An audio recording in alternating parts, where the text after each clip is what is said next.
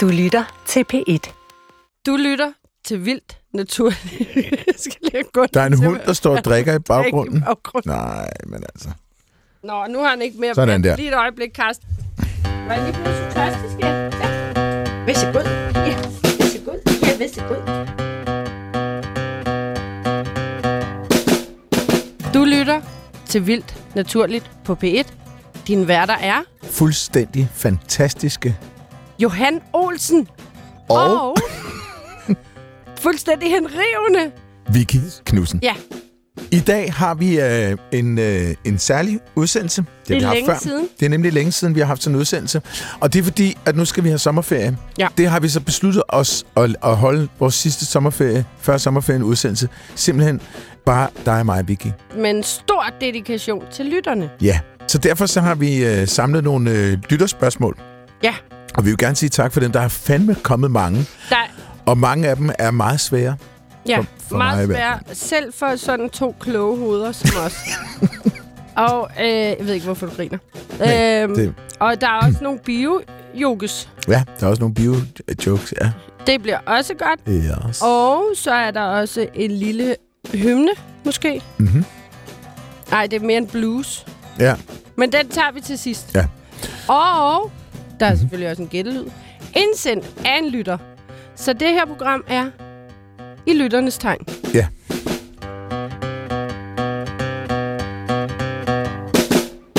Vi når ikke alle de lytterspørgsmål, der er kommet. Nej, det og gør det vi skal vi overhovedet altså beklage. Ja. Men fat mod. Og jeg tænker på, om jeg må læse den første op. Ja, Det første spørgsmål er. Ja. Louise Plovmand skriver, Vi havde en mindre diskussion herhjemme omkring spisebordet den anden dag. For hvad er definitionen på et dyr? Mm. En mentes, at der fandtes planter og dyr og insekter. Ja. Og dermed er insekter ikke er dyr. Vi andre mente, at insekter er dyr, men kunne ikke som sådan finde en decideret definition på, hvad et dyr er. Kan I hjælpe? Louise Plovmand, du er så svineheldig, at det kan vi godt. ja. Et dyr har fire ben og snabel. Der skal du så ikke lytte til, Johan. Men vi har jo nogle riger, Johan. Ja. Ja. Det kan man jo godt sige. Yes. Altså måske ikke lige, hvad var det, der stod her? Der stod dyr, insekter og planter. Og der må vi altså give ret i, i nogle af familiemedlemmernes mm. konkludering af, at insekter er også dyr. Ja. Så vi har dyreriget, planteriget, svamperiget, og så har vi jo faktisk også nogle små encellede venner, som bakterier og arkager. Mm. De har deres eget rige. Og arkager, det er sådan nogle, der ligner bakterier ret meget. Mm. Men de er ikke sådan direkte i familie. Nej. Så det er de fem øh, store riger, man har. Og dyrene, der mener man, der er halvanden millioner, eller der er halvanden millioner øh, nulevende beskrevne dyr. Der er sikkert Arter. arter ja. Ja. Der er sikkert væsentligt flere. Men øh, lidt sjov, fordi en million af dem er faktisk insekter. Dyr kan man sådan løsligt definere med, at de, ved at de er flercellede. Mm. De er eukaryoter, det vil sige, de har en cellekerne, hvor deres DNA ligger inde i. Mm. Og så omsætter de organisk materiale og, og øh, bruger oxygen, altså ilt. Og så kan de bevæge sig, og så er der nogle undtagelser. Og det er der altid i de her definitioner. Der er nogle dyr, som er så tæt på næsten ikke rigtigt at være dyr, og som ikke opfylder nogle af de her krav. Men altså for langt, langt, langt, langt, langt de fleste dyr, så, det, så gælder det her. Ja. Men hvad så med svampene og planterne, Johan? Hvorfor er de ikke dyr? Planterne, de øh, bruger jo typisk, som udgangspunkt i hvert fald, øh, fotosyntese til at Men være ikke deres- alle sammen. Men ikke alle sammen. Der er også Der undtagelser. er også undtagelser, ja.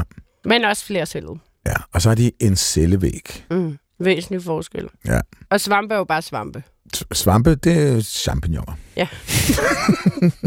og, og hvis det skulle have, men nu skal vi jo nå mange lytterspørgsmål, så vi stopper den der Ja. med de fem riger.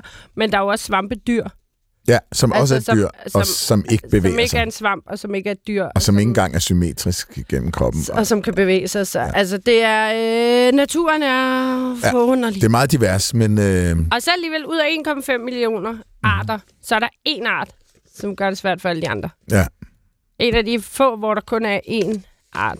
Ja. Nemlig mennesket. ja.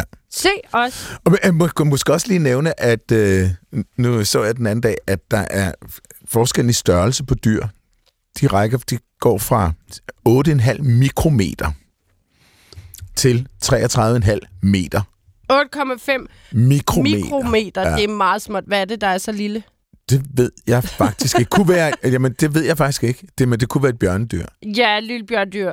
De, de, Eller et de kan altså være utrolig Eller... små. Nej, Ja. det kan nok ikke være så små. De er trods alt. Der kan leve også nogle midler, der er sindssygt Ja, små. præcis. Bitte Men altså, øh, meget, meget små. Og den store er jo nok en blåvæg. Ja, præcis. Ja. Okay. Så spørger Lea, om andre dyr end mennesket kan blive forelsket. Ja, det synes jeg da er et rigtig godt spørgsmål, Lea. Ja. Øhm, der har været sådan filosofer gennem tiden, der har øhm, stillet spørgsmålstegn ved, om der er nogen ting, vi med fuldstændig sikkerhed kan sige, vi aldrig nogensinde kan vide. Og øh, der har været mange bud. Vi kan for eksempel ikke vide, hvad hvis vores univers er endeligt, hvad er der er på den anden side af vores univers? Er der flere universer? Det bliver nok meget svært at vide. Mm. Men en af de ting, som man tænker, det kan vi aldrig komme til at vide, det er, hvordan det er at være øh, hund. Hvordan oplever en hund verden? Gunnar for eksempel, der lige nu ligger og rengør sig mellem bagbenene. Det han oplever i verden, det kan vi aldrig forstå. Nej. Forelskelse, der er i hvert fald dyr, som har øh, faste parforhold, og som virker som om, at de er meget tæt knyttet. Knopsvaner for eksempel. knopsvaner, og der er også aber. Vi har jo også et, et eksempler på aber, som øh, hvis kæreste for eksempel dør. Det sker jo ude i naturen.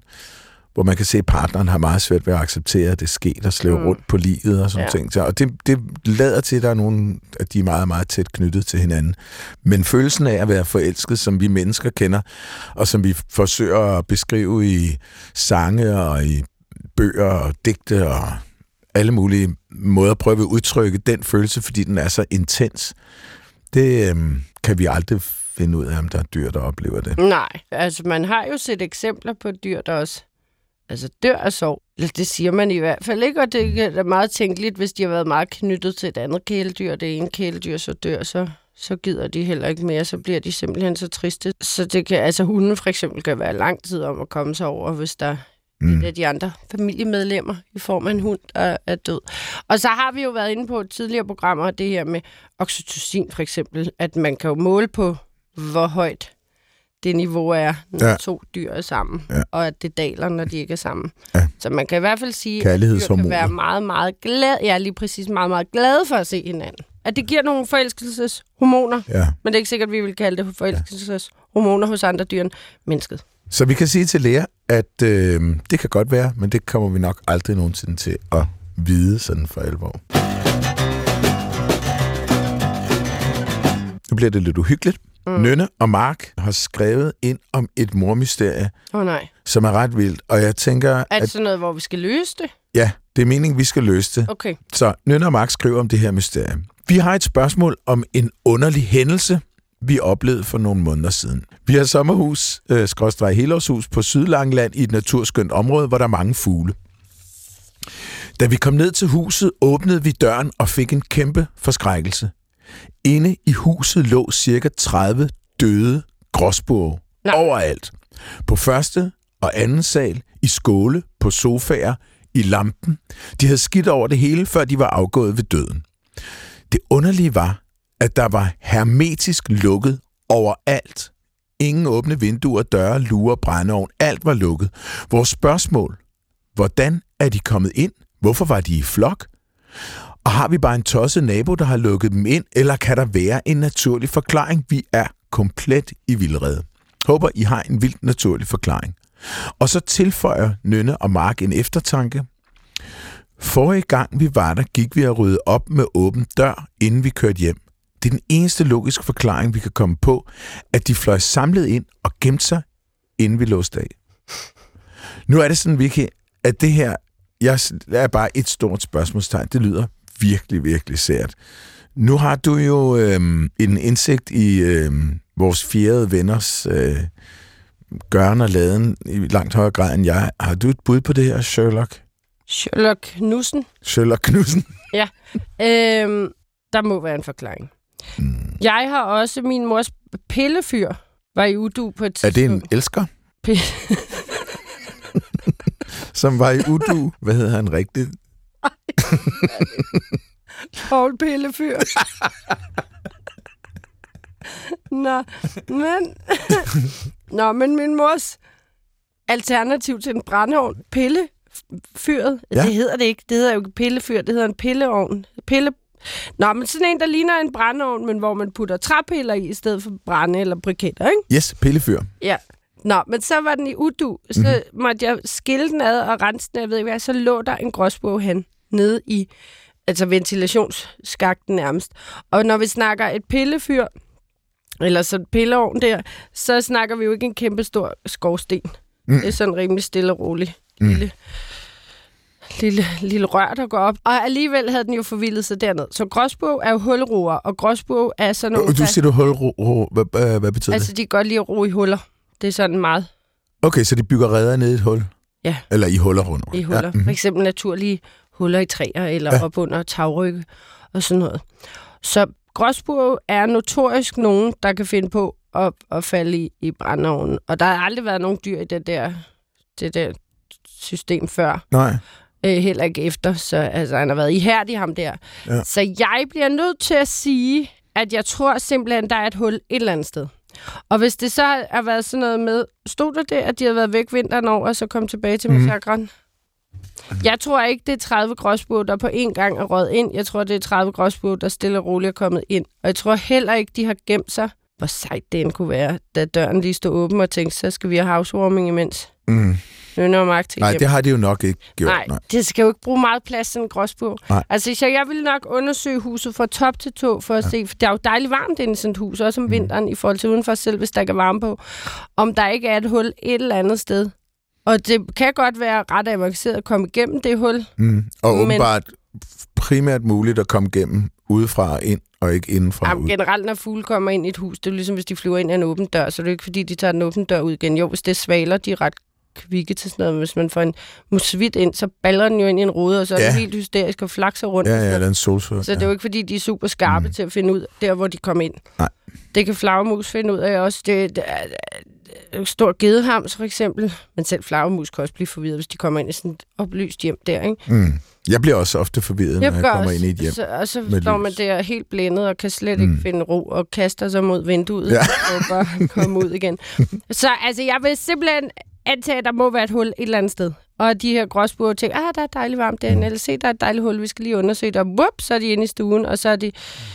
Jeg synes ikke, vi skal færdiggøre historien, for det har nok været... Det har været en Det svær. har taget lidt tid. Ja, det har det. Øh, hen på mit arbejde, så er der, ligger der en lille café, hvor man kan købe kaffe. Mm-hmm. Der står Jasmin, meget, meget dygtig barista, pige, Mhm. mm-hmm. og laver kaffe. Øh, den café er omgivet af glas, og øh, forleden dag, så skulle jeg derind, og så gik jeg direkte ind på caféen, troede jeg, men jeg ramte glasvæggen i stedet for åbningen ved siden af. Ramte så præcist, at man kunne se en aftegning af mit ansigt på ruden. Nå, hvor fint. Ja, og det gjorde faktisk ikke specielt ondt. Det larmede helt vildt. Altså det rungede i hele den der sådan indgangspartiet til ja. Instituttet.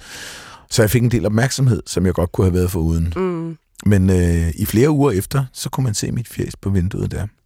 Nå. Ja. Og det kan man også se nogle gange, hvis fugle er fløjet ind i et vindue. Ikke? Så Ja, kan man se en sådan aftegning. Så af- kan man jo slå det. Er det en ringdu? Er det en Johan? Hvad Ja. er det, der er smadret mod ruden her? Præcis. Vi har et andet lidt uhyggeligt drama. Mm-hmm. Det er jo svært det her, når man jo kan jo ikke vide, at der lige pludselig er gråsbog overalt i en stue, og så ender det lidt tragisk, men, men her har vi altså også øh, stakkel, stakkel Kalle. Åh, Kalle. Ja, Ja. ja, Kalle, han har han dummet sig. Mm. Ja. Han har lidt et dilemma. Eller han har ikke et dilemma mere, men han har, jeg tror gerne, at Kalle måske vil rense sin samvittighed lidt. Han har været eller- ude i nogle etiske overvejelser. Ja, præcis. Mm. Fordi Kalle har et stort busk slash træ af falsk laverbær, og det skulle skæres gedint ned i forsolen, da den var vokset alt for meget. Men, skriver Kalle, da jeg var kommet halvvejs, ser jeg en lille fin rede af enten musvit eller gråsburg, med nye unger i og et ikke klækket æg. Jeg tænkte, som den gode lytter er vildt naturligt, stop og stopper nedskæringen. Resultatet, men virkelig grim asymmetrisk busk i haven, måtte accepteres, indtil børnene var væk fra redden. Jeg undskyldte mange gange til moderen, som så ret utilfreds ud over min blotning af redden. Efter nogle tid satte jeg mig ind i udstuen og holdt øje. Desværre gik der kun 30 minutter, før en husgade havde opdaget redden og snedet hoppede sig op gennem busken, hvorefter den nappede nogen fra redden og hoppede ned på jorden og dræbte den og spiste den. Ja. Ja.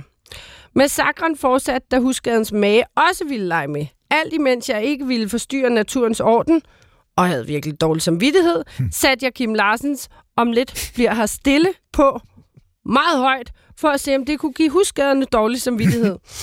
Desværre har sådan nogle krapyler ikke nogen samvittighed. ser bare Kalle ja. stå for fuld udblæsning med Kim Larsen inde i stuen. Ja. Gerne vil blande sig, ikke vil blande sig. Ja. Godt vide, det er måske mig, der har klippet hul ind til redden. Det er stakkels dig, Kalle. Nå, spørgsmålet er, kunne jeg have gjort noget? Kan man fjerne en redde til et mere sikkert sted, uden at forvirre fuglemor og fuglefar? Eller helt ærligt, var det bare min skyld, at haven blev en stor børnemassakre den dag? Og der må jeg bare sige, Kalle, ja, det var din skyld. Det var din skyld. Ja.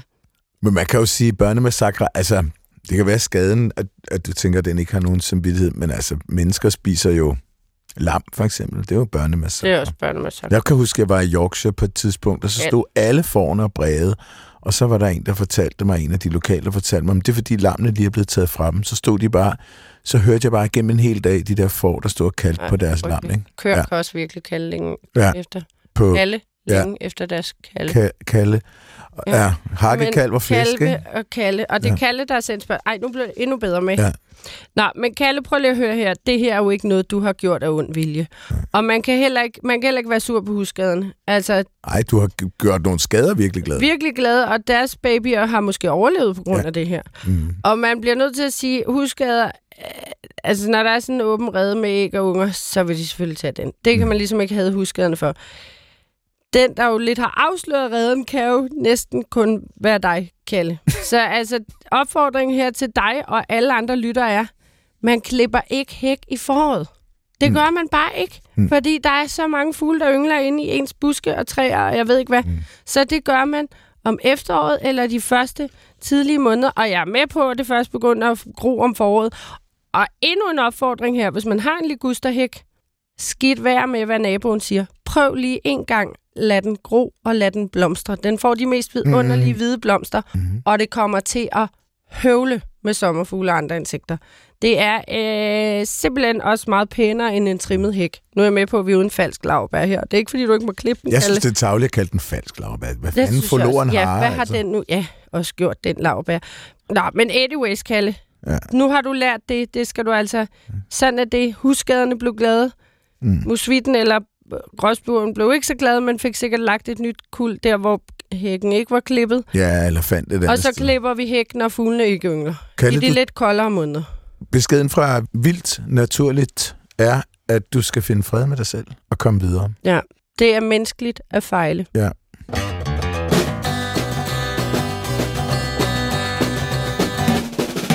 Der er en, en anden ret fin lille historie, som faktisk ikke er et spørgsmål. Not a day. Som jeg synes er virkelig morsom. Fordi vi havde jo et program om øh, kryps, krybskytteri og næsehornspulver og ting og sager. Og der er der simpelthen en, der har sendt en historie ind. Ja, den og er det altså... er Jens O. Holsting fra Osted, der skriver, da jeg boede i Grønland, var der en af mine ansatte, der var tysker. Han opkøbte alle de rensdyrtakker, der var i området, fyldte en container med dem, og så sendte han dem til Østen, hvor de blev pulveriseret og solgt som næsehornspulver. Det tjente han så meget på, at han kunne købe en turbåd, som han den dag i dag lever af at sejle rige turister rundt i i Grønland. Det er jo en genial historie. Det er jo meget sjældent, at man sådan må hylde en værre fusker. Ja, præcis, Fordi, men det her er jo genialt. det er jo fuldstændig fantastisk. Det er virkelig, og han har fået en turbåd, og han sejler folk rundt, så de og kan Og rensdyrene klarede den, og nogle næsehorn slap. Og... Yes. Nej, det er meget fint. Ja. Normalt så er vi i Vildt Naturligt, melder vi klart ud, vi er imod snyd og fup. Men ikke her. Men ikke her, der bakker vi 100% op. Ja. Skal vi lige tage et par lydoptagelser? Der er nogen, der har sendt os lydoptagelser, Johan. Nå, dejligt. Og, og den første, den er fra Frederik. Mm. der skriver, Hej, min familie og jeg var i starten af april på Bornholm, hvor vi hørte vedhæftet fugl. Vi er imidlertid meget i tvivl om, hvilken fugl det er. Kan I hjælpe? Vores bedste bud er en form for drossel. Og uden at have hørt lyden, for jeg har ikke hørt lyden, mm-hmm. så siger jeg, hvad tror du, jeg siger? Johan sendte mig for nylig et lydklip, hvor jeg kunne høre en motorvej, hvor han skrev, hvilken af dine fjerde venner er det her, hvor jeg skrev, den er ikke fjer, det, det, er, en, det er en vej, en trafikeret vej. Men Men i baggrunden sidder der nok en sangdrossel. præcis. Og jeg gætter allerede. De kan sige meget forskelligt, og de, det er så smukt. Lad os høre. Lad os høre.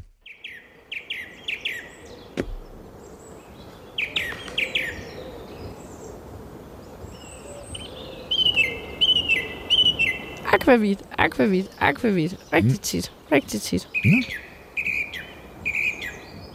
Den var god nok. Det var en sangdrossel. Og den snyder mange, fordi den er så melodisk og fin. Der er mange, der tror, det er en nattergal, når de hører den i marts-april, men der er nattergalen ikke kommet nu. Så det er simpelthen en sangdrossel, og selvom den kan freestyle og remix lidt, og alle bliver helt benådet over den, så lige præcis det, du har fået en meget, meget god lydoptagelse af her, det er det meget klassiske sangdrossel Mm. med de der gentagelser. Ja, og jeg har jo hørt sangdrossel flere gange, både over på fælden, Amagerfællet, og, og øh, sammen med dig øh, henne i hovedlandet. Og alligevel, Så snyder den dig. så snyder den mig, fordi nogle gange så siger den altså bare ja, anderledes, end jeg regner med. Ja. Så er der Simon Jul Kjeldsen på bare 11 år. Mm-hmm. Og jeg er simpelthen så glad lige så snart vi har, øh, altså, vi har lytter i alle alderssegmenter. Det øh, kan kun gøre en glad, især fordi Simon nørder fugle, som jeg jo også startede på i den alder. Fordi han har en lyd, som jeg tror er en lille præstekrav. Lad os prøve at høre den.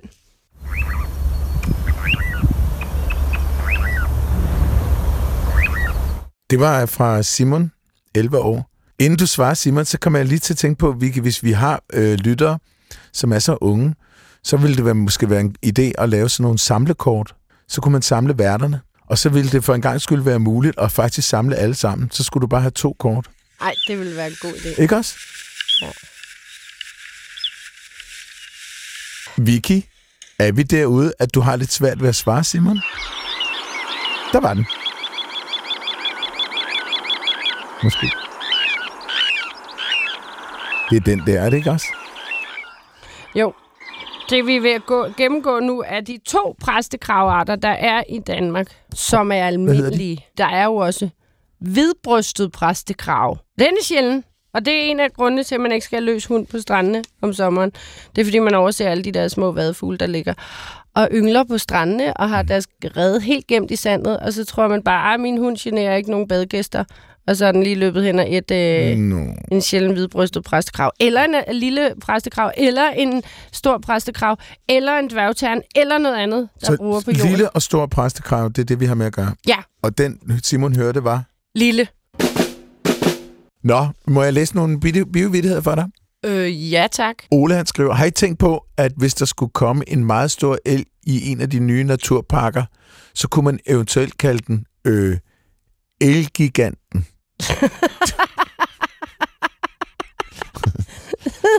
Det var Nå. god. Så har Victoria fået den her fortalt af far Mik. Jeg har solgt mine urhøns. De tikkede ved bordet. Titte Ejernes har selv fundet på den her joke. Okay. Hvem arbejder på hospice for mus? Det gør en musvåge. Nå, det er sødt. Den er god. Du skal høre den næste, for den er virkelig god. Okay. Er du klar, Vicky? Ja, jeg er altid klar til en biojoke. Okay, Martines mand Kåre er kommet på denne biojoke. Hvilket dyr findes der mange af i byen? Bybier. Cykelsdyr.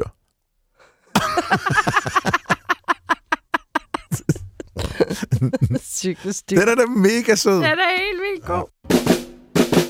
Vicky, jeg glæder mig øh, for en gang skyld til, at øh, den her udsendelse er omme. Fordi din mor har lavet rabarber crumble til os. Ja, Og når, når vi er færdige her, så skal vi have rabarber crumble med creme fraise på. og det vil man gerne have. Det vil man nemlig rigtig gerne have. Ja. Nu kunne jeg godt tænke mig lige at sparke en øh, videnskabsnyhed ind. Og det er en, øh, en nyhed, jeg har givet overskriften Delfiner og tis. Meget poetisk. Tak skal du have. Har du selv fundet på den? Ja, du vil, lige om lidt vil du opdage, hvorfor. Okay. Tursiops truncatus. Ja, det er det videnskabelige navn for øresvin. Nå, Ja, og det er i jo... folkemunde flipper. I folkemunden flipper? Nå, okay. Ja, Flipper var et øresvin. ja. Eller dele. Eller delle. Ja. Det er jo et temmelig velkendt dyr. Mm. Men der er stadigvæk masser af nyt at lære. For eksempel viser det sig, at hvis man tager urin fra et øresvin og hælder det i vandet foran et andet øresvin, der kender urinens ophavsdelfin, så bruger delfinen tre gange så lang tid i området, som hvis det var urin fra et fremmed øresvin. Nå, Når de sådan svømmer rundt i vand med en nær vens urin i, så åbner de munden og roterer sådan tunge rundt, slikker vandet. Ja, ja, lige, lige præcis. På den måde kan delfinerne smage, om der er venner, fjender eller potentielle partnere i farvandet. Mm-hmm. Bogstaveligt talt. Farvandet. Det? Ja. Mm. Ja. Også, også efter, at det pågældende individ er svømmet ud for hørevide. Så bliver det der, det der urin ved med at være der. Så det er jo virkelig smart. ja. Øresvinene har i øvrigt for vane, og det hænger sandsynligvis sammen, mener forskerne, at tjekke hinandens øh, kønsdele ud. Så det er muligvis en måde at lære de enkelte individers urinsmag at kende. Mennesker gør jo ikke det her. Og det øh, betyder blandt andet, at det er ekstremt svært, grænsende faktisk til det umulige, selv i moderne tider her, at bestemme, hvem man skal skælde ud øh, for at have tisset det der lidt ærgerlige sted i haven efter festen. Ja. Eller i lejren på, ja. På festivalen, for eksempel. Ikke?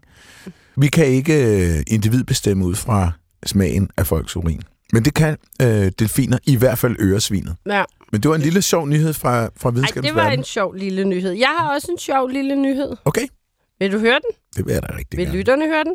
Ja, råber lytterne. Nå, men det er fordi, at vi jo før i programmet har snakket om miljø-DNA.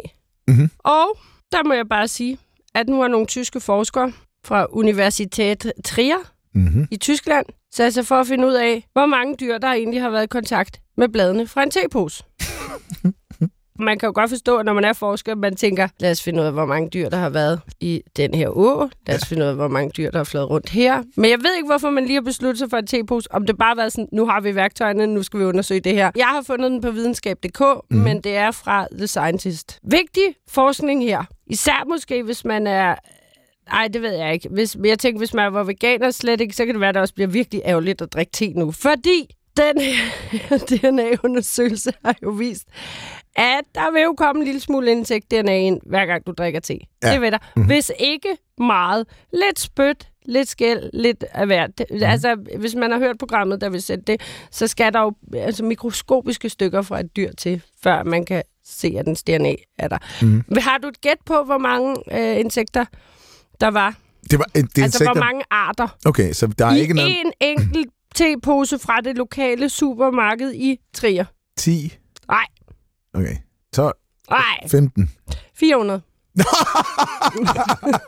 400 forskellige insekter, Ja. DNA, i en tepose. Så, så kan det jo være, at der Hold er nogen, der lige har sat øh, tænderne i et af bladene inden, vildt. eller skidt på det, eller Jamen, det er jo helt på vildt, det. Vicky. Eller... Vicky, Vicky, Vicky. Det, Det kan da ikke være rigtigt. 400? Ja. Hold da kæft. Nå, det er meget imponerende. Ja. Så der er altså insektrester i, i almindelig te. ja, det må man sige. Ja. Hvis det bare er efterladenskaber, så er det jo ikke et dyr, der er blevet slået ihjel for. Altså jo, der er jo nok sikkert også nogle insekter, der er røget i tebladshøsten. Ja. Men altså, det meste af det kan jo også være lidt uskyldigt, ikke? At Jo, den bare har jo. været hen og gnaske et blad. Ja. Og det var ikke for at få gøre grin med veganere, men det er bare sådan, te, det tænker man er virkelig, Ja. virkelig fri for protein, dyreprotein. Mm. Så det. Så har jeg en her fra astrofysikkens verden. Uh, Forskere fra University of Arizona har fundet en ny type stjernesystem. Og det synes jeg bare er meget sejt. Hidtil har stjerner været at finde i galakser med forskellig morfologi. Så vi, vi bor i udkanten af en spiralgalakse Nå. øh, sammen med vores stjerne, solen. Andre stjerner kan være en del af kuglegalakser, eller elliptiske galakser, eller irregulære galakser. Men det er altid galakser, og der, derinde er stjernerne. Rummet mellem galakserne, der er ikke rigtig noget. nej. Det troede man i hvert fald indtil for nyligt. Der, Hvad observ- skete der der? Jamen, der op- observerede man nogle stjernehåbe, der optager mindre rum end selv de mindste dværggalakser, man kender. De er irregulære og består af nye, store, blå stjerner. Hvis stjerner er blå, så er de sindssygt varme, og det er de ofte, ofte når de er nyfødte. Mm-hmm. Og øh, derfor så har øh, forskerne valgt at give dem det videnskabelige navn Blue Blobs. Blue hvad? Blobs. Blå klatter. Blue blobs. Ja, Blue Blobs. Gun, og hvis du nogensinde skal have en lillebror eller lille søster, så skal den hedde blobs. Blobs er et godt navn. Nå, men øh, stjernerne indeholder, og det her, det bliver det, nu bliver det virkelig underligt. De indeholder stort set ikke noget atomart hydrogen, hvilket var endnu en overraskelse.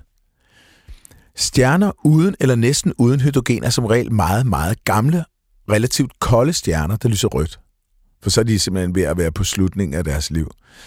Men de her meget varme, kæmpe stjerner indeholder meget, meget lidt øh, brint. Og øh, de tager så heller ikke bolig i en galakse. Og hypotesen, hvor fanden kommer de fra, Mm-hmm. er jo spørgsmålet, fordi stjerner skal dannes ud af en masse støv og Mm-hmm. gas og sådan ting der. Mm-hmm. Og hypotesen fra de her forskere går på, at stjernerne er dannet støv, der er blæst ud af en modergalakse, ved at en anden galakse er kollideret med den. Støv, Altså, sådan, så den er ligesom, hvis man mister pusten, når man falder. ja, de, de, ja, de siger faktisk, at det minder lidt om maveplasker. Jeg tror, det her det er i stjernebilledet Virgo, de har fundet de her. Og så kan de se, at de ligger sådan 100.000 øh, lysår eller sådan noget væk fra en galakse, som kunne være deres modergalakse. Men det er bare en hypotese. Mm. Og så siger de, så er der altså været så meget stof, at det har kunnet samle sig og begyndt at tænde stjerner. Mm-hmm. Så det er meget vildt. Det er sejt. Ja. Vi har tidligere talt om, at træer kan blive meget gamle. Ja. Vi har talt om, at kongeen, Mm. den har da oplevet hele Danmarks historie. Bevares den ikke kunne gå rundt imens, men altså mm. har stået der hele vejen igennem muligvis, og, og kan stadig springe ud. Ikke?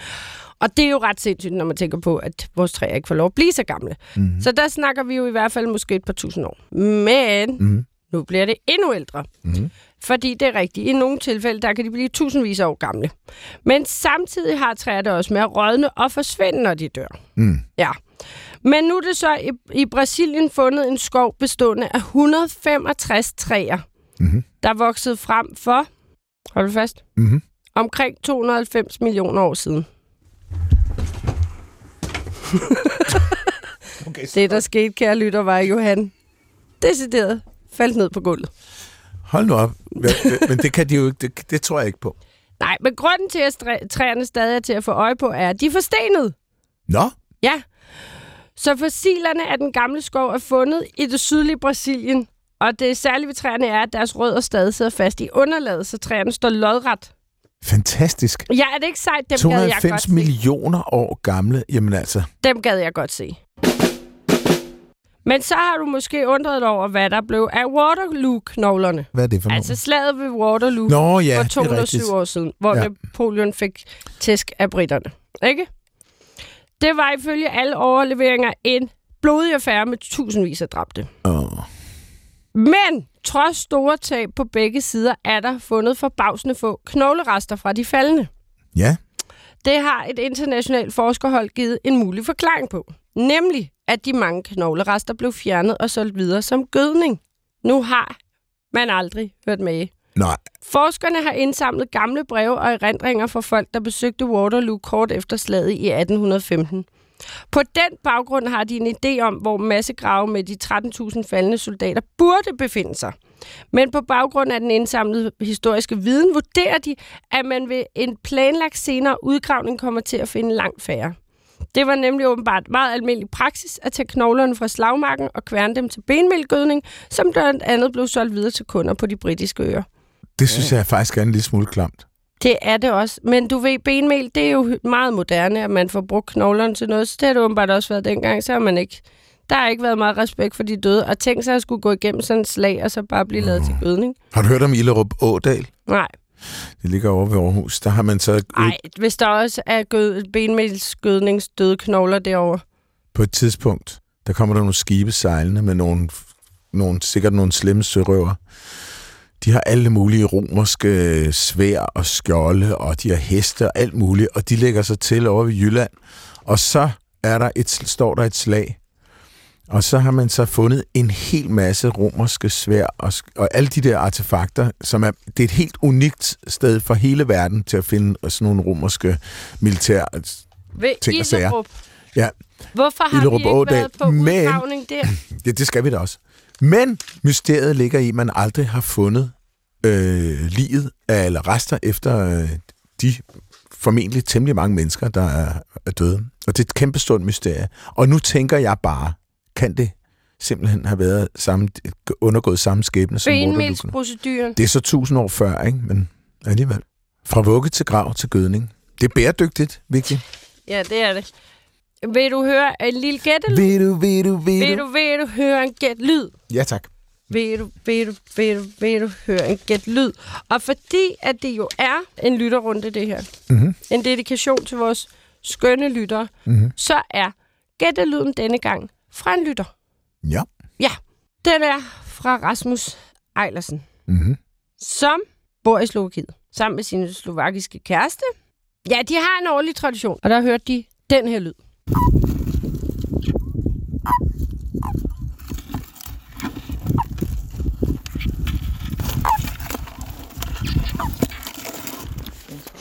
Okay, ja. Jeg tror, at vi er i dyreverdenen.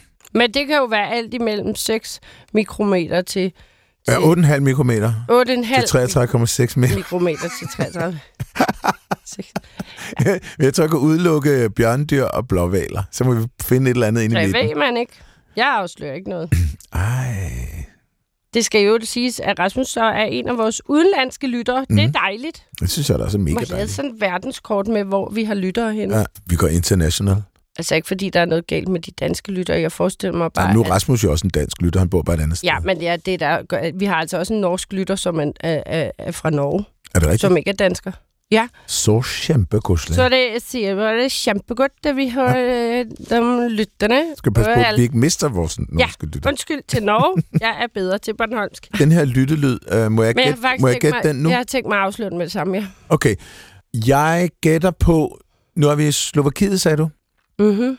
Jeg gætter på, at det er en... Jeg hælder meget til en slovakisk øh, rørhøne, men tænker alligevel, nej, det er en frø. To en kende. Det er en frø. Det er en frø. Køb en kende. Det er en frø, det her. Hvilken frø? Det ved jeg ikke. Det er en slovakisk frø. Jeg kender ikke de slovakiske frøer. Du er Meget tæt på. så tæt på. Mm-hmm. Vi er i paddeafdelingen. Nej, er det rigtigt? Yes! So close, Johan. Nu læser jeg lige, hvad Rasmus har skrevet. Mm. De har som sagt en årlig tradition. Fordi i skovområdet Celesna Stutnica lever den grønbrøde tusse. Mm. Og netop nu søger de mod søer for at parre sig. Det skal så lige siges, at da Rasmus skrev mailen, var det i april. Nå, altså, vi er okay. jo kun Ja. nødt til lytterspørgsmål nu, ikke? Så de er vandret. Ja. Og de skal så krydse en trafikeret vej. Og det kan godt blive noget juks. Så derfor har man sat hegn op, så de ikke skal krydse vejen, men imod, derimod vente indtil, at øh, sådan nogen som Rasmus og hans kæreste kommer med en spand, samler dem op i nattens mulm og mørke, som en festival shuttlebus og bringer dem ned til en sø. Og selvfølgelig også retur igen, hvis vi kan se, de på vej tilbage. Det kan være noget af et sorteringsarbejde med en lygte i mørket, mens man også skal holde øje med trafikken. Vi fik nok samlet og bragt omkring 200 tusser i denne weekend. Wow. Udover os var der også andre frivillige i form af børnefamilier, som gjorde samme gode gerning. Hold da op, det er mange tusser, var. Ja. Det må, de må have lavet så en lille fagnebro til de tusser Jeg skulle lige til, at de skulle Lille- have en fagnabro. Men det er nok også en meget hyggelig tradition at hjælpe dem på den måde. Ja. Det vi synes i hvert fald hatten af for det store arbejde. Ja. Det er øh, utrolig flot. Mm. Har du nogensinde, vi kan være ude for, at øh, Gunnar har, har tykket en tusse? Nej. Fordi det var jo det, vi oplevede, da vi var i Sverige Ja, hos vores venner. Så skulle de passe en hund, og så tykkede den lige en tusse. så fortrød den. Ja, det fortrød den ret vildt. Ja. Og den savlede, så det stod efter, der kom bare savl og frode ud af munden på den. Men Mm. det var bare sådan 20 minutter, så var den god igen. Mm. Så det er ikke sådan noget meget giftigt noget. Det, det bare, de savler bare Det helt. kommer nok helt- også an på, hvor meget den får, ikke? Altså, hvor længe det var. Jo, jo. Men det er jo ligesom det pindsvin, jeg så der, der væltede sig i tussegift. Ja. Det var altså også hæftigt. Ja. En hæftig omgang. Mm. Men vi har faktisk, altså apropos øh, frøer og tusser, Mm. mm. som jo begge to er padder, har vi fået et spørgsmål fra Lene, Mm-hmm. der spørger, er det rigtigt, at der findes flere frøer end tusser i dag i naturen? Jeg synes, at man for bare 20 år siden så langt flere tusser. Nu er det mest frøer, jeg ser rundt omkring min have. Er frøer mere udsatte end tusser for de forandringer, der har været i naturen med hensyn til levested og levevis generelt? Så tænker jeg bare på frø og tusser. Hvad er forskellen? Tusser har kortere ben end frøer. Mm-hmm. Så når du møder en frø, så springer den væk, og kan Mhm. springe meget langt. Tusser kan også springe knap så imponerende. Flop. Tusser, de vil for det meste gå stille og roligt, Mm-hmm. lille bitte hop. Men tit, når man møder en tusse, så fryser den. Lader som Så den bare den helt stille. helt kamufleret. Okay, mens Man frøen ikke piler væk. se Den. Ja. Ja. Og hvis man så tager en tusse op, øh, det ved jeg ikke, om frøer kan finde på, men nu er det bare sådan bonusinfo, så øh, hvis man for eksempel vil hjælpe dem over en vej, Mm-hmm. så kan de jo godt finde på at tømme kloakken ud over en. Det er jo lidt det samme med os, når vi bliver meget bange eller nervøse, så skal vi også nogle gange tisse, og det er jo sådan ja. kroppens frygt. Var der ikke også noget med nogle Og- stære? Var det Allan Gudio, der havde set nogle stære, der sked en rovfugl ihjel? Det ved jeg ikke, det har jeg også, øh, Stærflok, der bare skid. det har jeg også hørt Ja. altid. Så landede den i vand, og det kunne klare At rovfugl kan blive skidt ihjel af stære og chakker. Og Ikke skidt også. ihjel, men klistret så meget til. Nå, men anyways, kortere ben. Mhm. Ikke lige så god springkraft. Nej. Og så er det rigtigt, at tusserne har jo vortet hud. Ja. For de har jo giftkirtler. Det har frøer ikke. Nej. Så tusser er sådan lidt mere buff. Ja. Frøer er lidt mere slimline. Buff, apropos buff, hedder de ikke også Bufo til fornavn? Jo, buffo, buffo. Ja. Buffo, buffo. Bufo, Bufo. Og så har vi jo kun tre tussearter i Danmark. Nå, men tilbage til det gode spørgsmål. Er der kommet flere frøer, eller færre tusser, eller... Det ved jeg ikke. Godt. Tak for spørgsmålet, Lene. Ved du hvad, Nej, jeg har, jeg har men- det altså lidt på samme måde. Jeg synes, der kommer flere frøer, og jeg tror... Nej, Ja. det, er simpelthen, det Ja. tror jeg simpelthen ikke på. Det tror du ikke, nej. Nej, Nej. eller det gør jeg måske. Nej, jo, jeg tror, den grønne frø har det fint. Grønne frø, der er vi jo lige på nordgrænsen, og jeg tror, den grønne frø har det fint. Så er der jo andre frøarter, der har det frygteligt. Klokkefrø, Frygteligt. Frygteligt. Mm. Nå, klokkefrø for eksempel. Løgfrø. Ikke? Mm. Og springfrø er også forholdsvis sjældent. Så vi har jo ligesom butsnud, spidsnud og grønfrø, som er de meget almindelige, Mhm. og som jeg tror har det fint. Mm-hmm.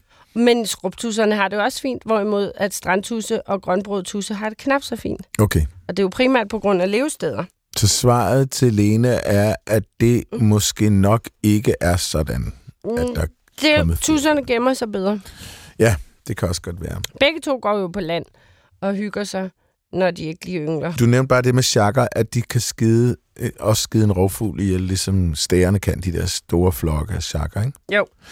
Så har Lars Bo Hansen har skrevet til os øh, en vidighed, der kræver både kendskab til fugle og popkultur. Hvad kalder man en chakker uden en mage? Ah, det kan jeg godt. Shaka Loveless. Lige præcis! Den er god. ja, ja, det er den faktisk. Er der flere biojokes? Det er der. Flemming Andersen har selv brygget denne joke sammen, og han indrømmer, at den er lidt under bæltestedet. Og der vil jeg sige, Flemming Andersen, det er ikke lidt under bæltestedet. Det er mig. Det, det er meget. Det er Der, er ikke, der kan du ikke bare... Nå. Fortæl den, hvis I tør, skriver han, og det tør vi godt. Det tør vi godt. Hvad er fladfiskens klammeste scorereplik? Skal du have pik, var? Altså... ja. Flemming, den er lige på kanten, men fordi du kan få pikvar ud af pikvar, så får du et ekstra bonuspoint. Okay, du har lige ødelagt Vicky til gengæld.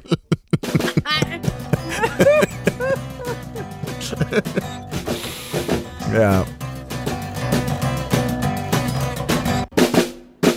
I en tidligere udsendelse, så, så måtte jeg jo nævne, at nogle forskere havde undersøgt, hvor stort et CO2-aftryk så en middelstor hund var. Mm. Jeg ved ikke, om du kan huske at finde ud af, at sådan en mellemstor SUV, som er en biltype, de bruger simpelthen halvt så meget, deres CO2-aftryk er halvt så stort. Bilen kører jo på fossilbrændstoffer, så mm. der, der er jo en forskel. Men anyway, nu er der jo nogle lyttere, som har skrevet ind og har været lidt kede af den her nyhed, fordi hvorfor skulle jeg sige sådan nogle grimme ting om deres hund? Og det var bestemt ikke intentionen at sige noget negativt om hunden, eller Ej, det at sådan have, er det have altså hunde. med hundeejer. Ja, det ved du jo selv. Men alle, alle ting koster, men derfor er det jo rart at vide, hvad de koster, og hvilke aftryk det sætter. Mm-hmm. Hverken Vicky eller jeg går ud og siger, du må ikke, og du skal, og sådan noget der.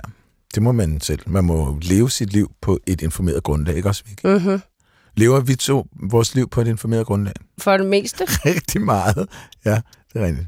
Nogle gange går det galt. Ja, for eksempel mm. hvis der er en smagsvariant af is. Ja. Jeg kan prøve det nu. Ja. Så bliver man nødt til bare at kaste sig ud i det. Ja. Det kan godt være, at man fortryder bagefter, men Ja. så er man jo oplyst til næste gang. Det er rigtigt, så er du blevet klogere. Henrik Larsen har for eksempel skrevet ind, han savner Balder, Paul Thomsens Balder, ikke? Nå, men han har jo Gunnar nu. Paul Thomsen? Nej. Nå, ja, ja, Henrik Larsen. Henrik, du har Henrik Gunnar. har- Gunnar er med os i studiet hver eneste dag. Men så skriver han, ikke mindst det usaglige CO2-regnskab gjorde ondt helt ind i de gamle knogler. Og der vil sige, Henrik, det er ikke usagligt. Der er nogen, der har sat sig ned og regnet på det. Men så skriver Henrik også, kunne det tænkes, at hunde bidrager til mindre madspild og sundere indhold i køleskaber og dybfryser? Og så skriver han videre, kunne det tænkes, at hunde holder katte og vilde dyr i god form? øh, ja. Og kunne det tænkes, at hunde skabte glæde og naturforståelse hos helt små børn? Det sidste, der vil jeg da sige ja. Agree. Bestemt. Katter og vilddyr i god form. Det ved jeg ikke, det tror jeg, kattene og de vilddyr klarer fint alene, uden at blive jagtet rundt af en hund. Det tror jeg også. Og til den første, der kan jeg til dels give ret, fordi... Madspil? Ja, altså mm. udover at man giver hunden øh, madresterne, når man har, har spist ved aftenbordet nogle gange, Mhm. så mange hundeprodukter, altså snacks og foder og sådan noget, det er jo lavet ud af, af rester fra produktionsdyr, som vi er for sarte til at spise. Nå. Altså, hvis du tager snacks til hunde, kan du jo få grisetryner og griseører og pandelapper fra køer og øh, hønsefødder og Gulerødder og bra- ja, ja, ja. Så lukkemuskler og øjen, øjenlåg og sådan Jamen, noget. alt det der, vi ikke gider spise, det elsker hunde jo som snacks. Og jeg går da næsten ud fra, at mange af deres... Altså, hvis vi tager de lidt mere komprimerede snacks i Mhm. mm. form af godbidder og sådan noget, hvis Mhm. mm. det står det med lam, så er det lammerester, som alligevel Ja. ja. er blevet frasorteret. Så i stedet for, at det skal mases til benmel, ligesom ved Waterloo, så, Mhm. mm. så kan det ende i, i hundemad. Det er en utrolig god pointe. Så jeg vil tro, der er rigtig, rigtig, rigtig, rigtig meget spildprodukt, der rent sige- faktisk bliver gjort til nytte hos kæledyr. ja. Ja. Sikkert altså også katte, for den Mm. sags skyld. Men Mm. Ja. jeg vil bare sige, Gunnar har spist nogle rimelig lamme snacks, hvor jeg tænkte, dem tager du bare. Har du prøvet at smage Og tyretissemænd. Hvad, hvad er det, du siger til mig? tyretissemænd. Der er mange, meget, meget populær snack blandt hunde. Det er jo sådan en lang øh, kosjover. Nå, okay, det, det er simpelthen altså en, en ting. Ja. Okay. Ja. Mm, det lyder dyrt. Kotissemænd. Mm, ja, nu kotismænd lyder underligt. tyretissemænd. Kotismænd, okay, ja. Ja, Kan man spise yveret? i øvrigt? det ved jeg ikke. Du kan vel, hvad du vil. Karsten, kan man spise øh, koens yver? Er der nogen, der gør det? Nå. Karsten kender nogen, der mener at have genkendt det er en gryderet, Vicky. Ja.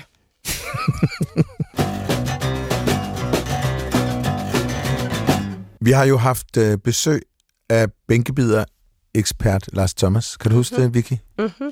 Ja, På baggrund af den er der kommet nogle, øh, nogle indspark med bænkebider. Mhm. Blandt andet den her vidighed fra Sofie Børgild. Øh, hvad kaldes en lille bænkebider? En stolesutter. Nå, en stol er mindre end en... ja, ja, ja, ja. Ja, I stedet for bide sut. ja. Ja, En stolesutter. stolesutter. Nej, Ja. det er sjovt. Ja, det er sødt. Vi har også fået et musikalsk tip fra flere lyttere. Bodil Rabeck Nielsen og Claus Ørnfeldt Villemos, blandt andet, som har, øh, som har sendt den her ind efter Bænkebider-programmet. De fortæller, at der findes en dejlig biosang om bænkebider. Den hedder Bænkebider Blues, Bænkebider blues. ja, og den er skrevet af Lene Christiansen og Hans Henning Christiansen. Og der ligger nogle fine versioner fremført af guitarspillende lærere og pædagoger på YouTube. Øhm, da det her jo er øh, P1-wiki, så har Carsten simpelthen været i øh, DR's diskotek og fundet, og nu skal man sige, at diskotek i den her sammenhæng er ikke sådan et sted, man betaler for at komme ind og Nej. drikke øh, Bacardi Briser. Det Nej. er simpelthen der, hvor man har al musikken liggende. Men man må godt drikke en Bacardi Breezer derhjemme samtidig med, at man hører. Det, kan- det kan man sagtens gøre, det er bare fint. Så det, når DJ Karsten sætter den på. Ja, og, den er, og han har fundet den her øh, version, hvor der er en, der spiller klaver til, Uh, hvor fint. og derfor P1. Ikke? Det er jo sådan, Ja, ja, ja. Vi prøver lige at hæve niveauet Ja, lidt. ja, ja. Og det er altså med Esther Larsen. Det kan være, at vi lige kan få Carsten til at spille den. ja.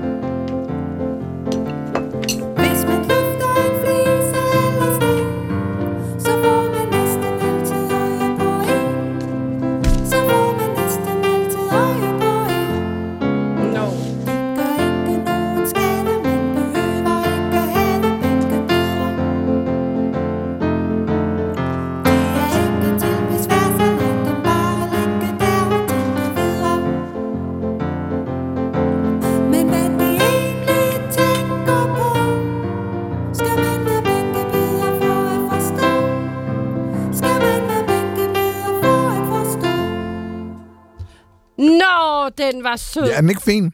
Den kunne jeg godt lide. De kan ikke lide at bide bænke. Det er også rigtigt. Nej, men det gør de jo slet ikke. Nej. De vil bare have en fugtig sten og ligge ned Ja. En fugtig sten. Fugtig, ja. fugtig kælder. Jeg er også blevet spurgt, Johan, på folkemøde. Ja, at Det var rigtig dejligt at møde så mange af vores lyttere Ja. ude i den virkelige verden. Men Så var der en, der spurgte mig, hvorfor vipper vipstjerten med halen? ja. Det vidste jeg ikke.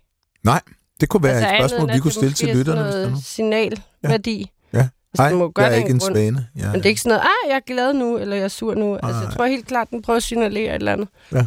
Ligesom Men det kan godt være, at vi skal finde ud af det. Ja, det kan jeg lige tænke over. Nede i receptionen, da vi kom herind, da vi mødte i morges, så var der jo Susanne, som står nede i, øh, i receptionen, og hun kom og viste Vicky et billede af nogle blade, hvor der var sådan nogle du, grønne blade med sådan nogle små røde, ormelignende dutter på. Ja. Ret mange af dem, Ja. faktisk. Og så spurgte hun, hvad er det for noget? Tusind tak til dig, Susanne, for spørgsmålet. Det er, Vicky, Galler! det er galler. Ja, der er mange, mange, mange, mange forskellige slags galler. Ja. Men hvis man ser sådan nogle små deformiteter på bladet, så kan det jo være galmyg eller, eller galvips eller galmyder for den sags skyld. Vener. Fluer Okay. kan også lave sjov gange, men hvis der er sådan en udposning, det er sådan en hård gevækst. Ja. Her var det jo sådan nogle små røde nogle, jeg tror, de hedder noget med vortegaller. Mm-hmm. Det er jo det, der er vildt sejt. Så er der en eller anden lille dyr, der lægger nogle æg, og så Ja. lægger til en lille bitte larve, og så bliver altså plantehormonerne forstyrret, Mm-hmm. sådan så de simpelthen selv laver de her deformiteter, sådan så at larven jo ligger trygt og godt inde i den der galle, Ja. og, og både beskyttet mod rovdyr og kan spise af planten. Og så nogle gange kommer der jo så en snylte ting, og alligevel lægger sit æg derinde, og så æder den i stedet for larven. Det er vildt sejt. Prøv at tænke bare at kunne få planter til at få sådan noget misvækst. Ja, det er ret hæftigt. Det ligner slet ikke noget plante noget, det der, Nej. der oppe. Carsten Christiansen skriver, at han har lavet et lille projekt, han kalder den rullende naturskole. Mm. Det er en trailer med vader og alt muligt grej til at undersøge livet under vandoverfladen i fjorde, åer osv. For nylig var vi ved Isefjorden i Lejre Kommune. Der var nogle børn ude med net og bakker, og det, de kom ind med, var hovedsageligt meget små vandmænd, hundestejler, rejer og lignende. Der var også en, der havde et par brandmænd i bakken. De havde en størrelse som spejlæg. Drengen havde hænderne nede i bakken og rodede rundt med brandmændene. Jeg sagde, at han skulle lade være med at røre dem, fordi de jo brænder. Men det havde de til synligheden ikke gjort. Hvorfor ikke? Handler det om, at nældecellerne først bliver aktive, når de bliver større, eller har han bare været heldig? Hvad siger du, Vicky? Og den svær, var. Den sved. Er den sved... Jeg tænker, at nældecellerne er der uanset hvad. Men ja, det kan da godt være, at de bliver større, jo større brandmanden bliver. Men altså, en vandmand har jo også nældeceller. Mm. Men det, er- jeg tror faktisk, Bjørli fortalte den historie, dengang hun var herinde, men mm. at hun, hendes mand havde fået en brand, eller vandmand i øjet. Der har han altså godt kunne mærke nældecellerne i øjet. Mm-hmm. Men ellers så er vores hud bare for tyk, ja. til at deres nældeceller kan brænde igennem. Mm. Og er det lige sådan med brandmænd, Johan? Jamen, jeg tænker, at det er det samme med brandmænd, fordi jeg har også prøvet at røre ved brandmænd med håndfladen. Du kan jo godt klappe den på hovedet, skulle jeg til at Man kan sagtens, nej, det var, det var trådet. Ja, Det påvirkede mig overhovedet ikke. nej, Og der tror jeg, at måske huden på indersiden, altså på, i håndfladen, er sådan lige lidt tykkere, lidt tykkere. så de, de ikke rigtig når ind til nerverne. De Men der. det kan godt være, hvis det var sådan nogle 10 meters tentakler, vi var ude i, at du kunne have mærket det i hånden. Ja, det kan godt have været værre. Jeg, ja, men, men i hvert fald så har vi enten at gøre med et mutantbarn, der ikke bliver påvirket af brændnælds nældeceller, Ja. eller også har vi at gøre med et barn, der simpelthen ikke kan mærke smerte. Det er også en mulighed. Mm. Jeg, jeg øvede mig, da jeg var barn, på at tage varme flyt ud af ovnen, fordi jeg synes, det var så sejt, hvis jeg ikke kunne mærke. Og så sagde jeg, at jeg kunne ikke, jeg kunne ikke mærke varmen. Altså, Okay. jeg var bare immun over for Ja. at brænde mig. Ja. Det var jeg ikke, men altså... Det var det ikke, nej. Og så, men jeg tror, den sidste øh, løsning er den rigtige. Altså. Ja. at man, huden selv hos barnet her, er lidt er så tyk, at man ikke kan blive brændt af det der. Ja. Jeg tror, det er der, vi er ude, for de Det små der. brandmænd kan også Og brænde. husk, hverken at kaste med vandmænd eller brandmænd. Gobler har også følelser. det Eller har det de har de ikke. De er ikke rigtig... Hverken Men man kan få dem i øjet. Men altså, man kan få dem i øjet, og, og de vil gerne leve deres liv, selvom Ja, de vil gerne formere sig, ikke? ja. Og det kan de jo ikke, hvis man tyrer rundt med dem, vel? Nej. Så, vær sød ved gobleren. Goblen er din ven. Altid.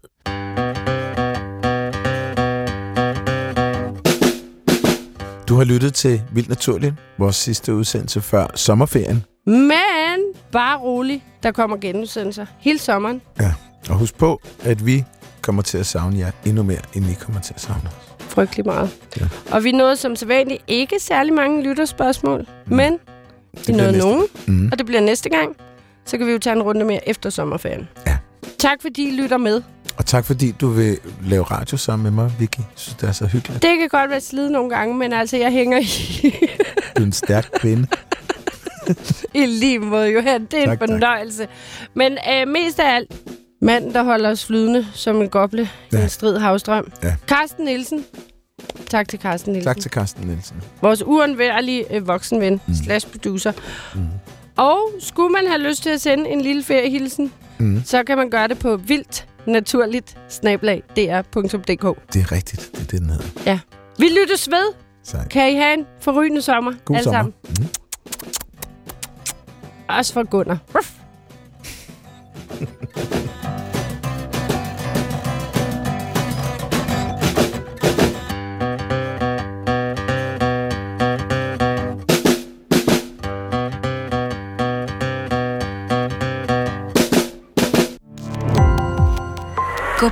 opdagelse i alle DR's podcast og radioprogrammer. I appen DR Lyd.